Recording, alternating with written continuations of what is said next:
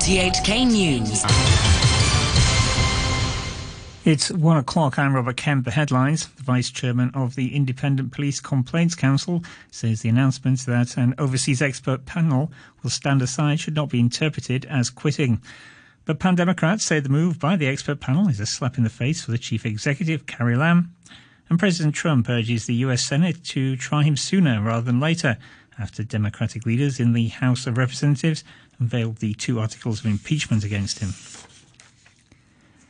Vice Chairman of the Independent Police Complaints Council, Legislator Tony Tse, says the announcement that an overseas expert panel will stand aside should not be interpreted as quitting. The panel was appointed to an IPCC inquiry into the policing of several months of anti-government protests. In a statement this morning, the panel repeated its concerns that the IPCC lacked the powers and investigative capabilities to properly investigate the matter. Mr. Tse says the independent expert panel, the IEP, had already completed most of its work. We are thankful to the IEP, you know, the contribution advice given to us in the past, which will be reflected in our interim report. As regard, you know, the future uh, cooperation or assistance from the IEP, of course, it really depends what IPCC going to do in the next steps. We would uh, consider upon our issuance of the interim report. In a statement, the IPCC said it deeply appreciated the participation and contribution of the independent expert panel and was pleased it had a desire to remain engaged. It said after a meeting with the panel early next month, it would release an interim report. Chairman Anthony Neoh noted that the council did not, not have investigative powers, but it has solicited the support of the chief executive Carrie Lam and the police commissioner. Pan Democrats say the quitting of the expert panel is a slap in the face for the chief executive Carrie Lam and a vote of no confidence in the IPCC's upcoming report. Convener of the Pan Democrats, Civic Party lawmaker Tanya Chan, called on Mrs. Lam to act on people's demands to properly investigate alleged police brutality towards protesters. We want to warn uh, the, uh, Mrs. Carrie Lam, don't waste our time. Please do answer positively to our five demands and grab this golden opportunity to persuade Beijing or uh, any person to support uh, an independent uh, commission of inquiry instead of um, trying to set up a review committee. Um, uh, even with this review committee, um, it doesn't help. Justice Secretary Teresa Cheng has strongly condemned arson attacks on the entrances to the High Court and Court of Final Appeal during last Sunday's march. She said the attacks were a serious crime and a blow to the rule of law. Here's Ms. Cheng. No one should try and attempt to think that they can get away with arson lightly. It can attract a life sentence. Any arson acts, which I think is not just before the courts but in various other places in Hong Kong, should not be allowed to continue and should be condemned. Insofar as the attacks on the courts is concerned, that is even more disgraceful. And it is very sad to see that uh, people in Hong Kong are attacking our own courts, which is truly independent and has been upholding the rule of law. And we in the Department of Justice continue to support the judicial independence as well as the rule of law in Hong Kong.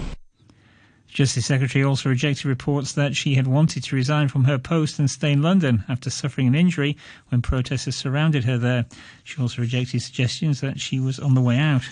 As to the speculation, which is a pure speculation that, uh, that, has been reported recently in some social media about resignations and all the rest of it, it is pure speculation. I urge you all as responsible media to check the facts and to look at evidence rather than to just repeat what has been said. Several dozen people have staged a protest outside the chief executive's office demanding that the district council election results be scrapped and another poll be held. Voice of Loving Hong Kong complained that the election last month, which the pro democracy camp won by a landslide, was rigged. The protesters marched from Admiralty Centre to Carrie Lam's office before heading to the government headquarters to hand in their petition letter. Fai was one of those taking part. He said he felt the voting procedures were not right because he couldn't see polling staff cross out his personal details when he cast his ballot. It is not according to the what uh, election way. Okay, thing is because first of all, I didn't see I I didn't I didn't watch the guy check my uh, check the what, what, what they call it my personal details. And no, the eligible voters list. I say he should cross in front of me. But the thing is, I don't know. I didn't see it. He didn't do it because, and also I've heard it from the rumor that lots of young guys, once he cast the ballot and then turn around and fall, kill on the line again. President Trump has urged the U.S. Senate to try him sooner rather than later after Democratic leaders in the House of Representatives unveiled the two articles of impeachment against him. They charged Mr. Trump with abuse of power and obstruction of Congress over allegedly pressing Ukraine to interfere in next year's U.S. presidential election. Mr. Trump ridiculed the articles at a political rally in Pennsylvania. The House Democrats announced these two flimsy, pathetic, ridiculous articles of impeachment. The House Democrats are walking back from everything they claimed with today's announcement. They're now admitting there was no collusion, there was no obstruction of justice, and there were no crimes whatsoever. There are no crimes. It says it. There are no crimes. In unveiling the articles of impeachment, the chairman of the House Judiciary Committee, Jerrold Nadler, earlier explained why he thought they amounted to high crimes and misdemeanors. It is an impeachable offense for the president to exercise the powers of his public office to obtain an improper personal benefit while ignoring or in injuring the national interest. That is exactly what President Trump did when he solicited and pressured Ukraine to interfere in our 2020 presidential election, thus damaging our national security, undermining the integrity of the next election, and violating his oath to the American people. Officials from the US, Mexico, and Canada have signed a revised USMC trade deal after more than two years of tough negotiations. It'll replace the 25 year old North American Free Trade Agreement. The new agreement was a key objective for Donald Trump's presidency. US Democrats and labor unions gave it their backing after negotiating some changes. The Mexican president, Andres Manuel Lopez Obrador, spoke at the signing ceremony in Mexico City. Es un acuerdo que beneficia a los trabajadores it's an agreement that benefits the workers of Canada, the United States, and Mexico. It's also an agreement that strengthens cooperation for development and allows us to face in a better way social problems such as migration. Speaking at the same ceremony, the U.S. Trade Representative Robert Lighthizer was also upbeat. We spent hours and hours and hours, and the result, I think, is the best trade agreement in history. And, and together, all of our teams did this, and it's something that's going to make North America richer, it's going to make America richer, it's going to make Canada richer, and it's going to make Mexico richer. World Trade Organization's Court of Appeal can no longer function. The terms of the two of its three remaining judges have ended without any replacement being appointed because of US objections. President Trump's administration has argued that the US Constitution does not permit a foreign court to supersede an American one and has refused to compromise. Here's BBC's Jonathan Josephs. Global trade tensions have never been higher, with the world's biggest economy, the US, embroiled in several disputes. But the head of the WTO is optimistic that a solution to its crisis can be found. Roberto Azevedo said it was clearly a big blow that the appellate body no longer had enough judges to rule on issues that affect billions of dollars worth of trade. He said significant changes in the dispute settlement mechanism will be needed and that intensive consultations will start immediately. But the wide ranging nature of those changes and disagreements from other countries mean a permanent solution could be difficult to reach. Officials in Jersey City across the river from New York say six people have been killed and three wounded in a shootout that moved from a cemetery to a kosher grocery store and lasted several hours. Dead include a police detective and two suspected gunmen, along with three customers at the shop. Jersey City's police chief Michael Kelly gave this update to reporters. The investigation will take weeks, maybe months. The crime scene is very extensive and is at three locations at least. At this time, we have one stolen U-Haul ve- uh, vehicle that may contain an incendiary device, That has since been taken from the location and is being examined by our bomb squad members. New Zealand police say conditions on White Island remain extremely dangerous and they cannot rush into recovering the remaining casualties from Monday's fatal volcanic eruption. Superintendent Bruce Bird told journalists the situation was being monitored closely. We've got to be certain of the environmental situation out there on the island, um, what's that's happening, and then we can make some decisions once we've got all of that information. Safety for our staff is a huge priority for us, and um, we've got to get this right. Six people are confirmed dead, eight others are missing, including two Hong Kong tourists presumed dead. The Russian Foreign Minister Sergei Lavrov has urged the United States to agree an extension to the current Strategic Arms Reduction Treaty, or START. It's due to expire in February 2021. Following talks with his American counterpart in Washington, Mr. Lavrov said it would alleviate the inter- international tensions. The US Secretary of State Mike Pompeo said arms control negotiations needed to be broadened out beyond the terms of the bilateral START treaty. Finance and a short time ago, the Hang Seng Index was at 26,519. That's 82 points up on the previous close. Turnover stands at $35 billion. Currencies, US dollars trading at 108.74 yen. The euro stands at 1 US dollar and 10 cents. The pound is worth 10 Hong Kong dollars, 10 Hong Kong dollars and 27 cents. Sport now, and here's Atom Chung. Test cricket has returned to Pakistan for the first time in a decade. Prior to today, Pakistan hadn't played a test match on home soil since the Sri Lankan team bus was ambushed by gunmen in Lahore in March 2009 when six policemen and two civilians died and several Sri Lankan players and coaches were injured. Once again, Sri Lanka are the opponents for this historic two-test series. Play is underway in Rawalpindi. Pakistan bowler Muhammad Abbas said he couldn't wait to represent his country on home soil. I'm very excited to be uh, playing. Uh, we, we are going to be playing uh, Test cricket in front of uh, my nation. So we are all the team is very are very excited. To football now, the holders Liverpool are through to the last 16 of the European Champions League. They won 2-0 in Salzburg to progress as group winners. Naby Keita and Sadio Mane combined for Liverpool's first goal before Mo Salah scored a second from a tight angle.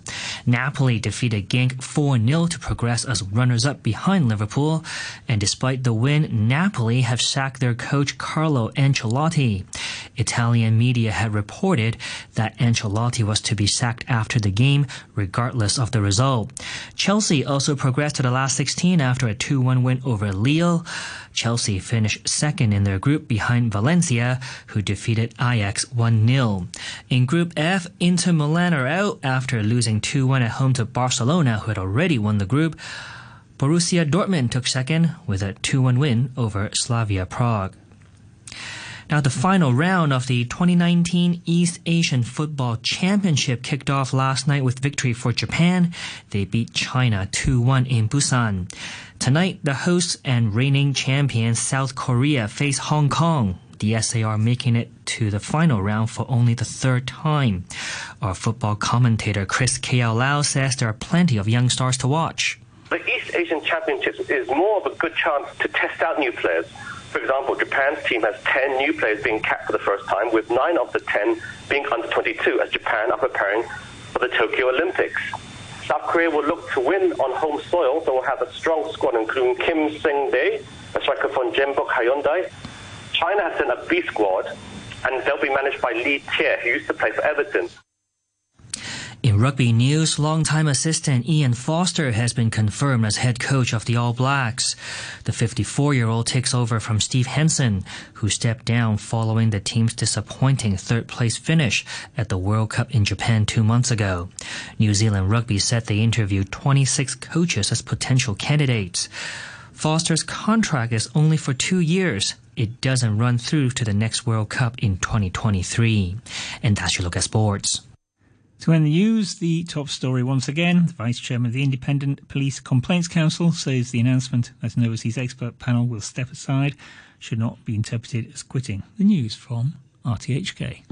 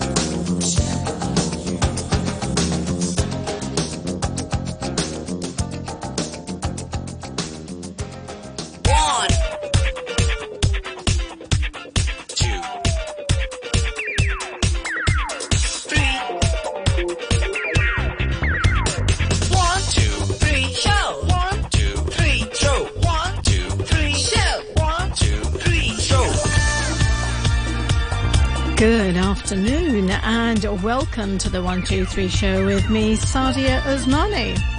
Started off with Sade, a very sultry, laid back Sade. And my thanks to Phil for the morning brew. On the show today, our Wednesday feature, Communication Matters. Joining me in the studio at 1.30 will be Cecilia Louis, founder and director of Idia Connect. This week, our key communication skill is about authenticity. Oh, I knew I'd get this wrong. Authenticity. Authenticity in communication. Oh my goodness. Do you know, I, I read it through earlier on and I thought, yeah, no problem. But, you know, but it's like, not sure what that means. It looks like I don't know either. You'll have to tune in to find out. And after 2.30, Cruzanne McCalligan is here with her regular audio article. And this week she gets cleaning with her facts and figures and mind boggling bags of information as she talks about vacuum cleaners. Yes, the subject was octopuses last week, and you know, it had such a significant effect on my life and my relationship with them now. I was seriously considering that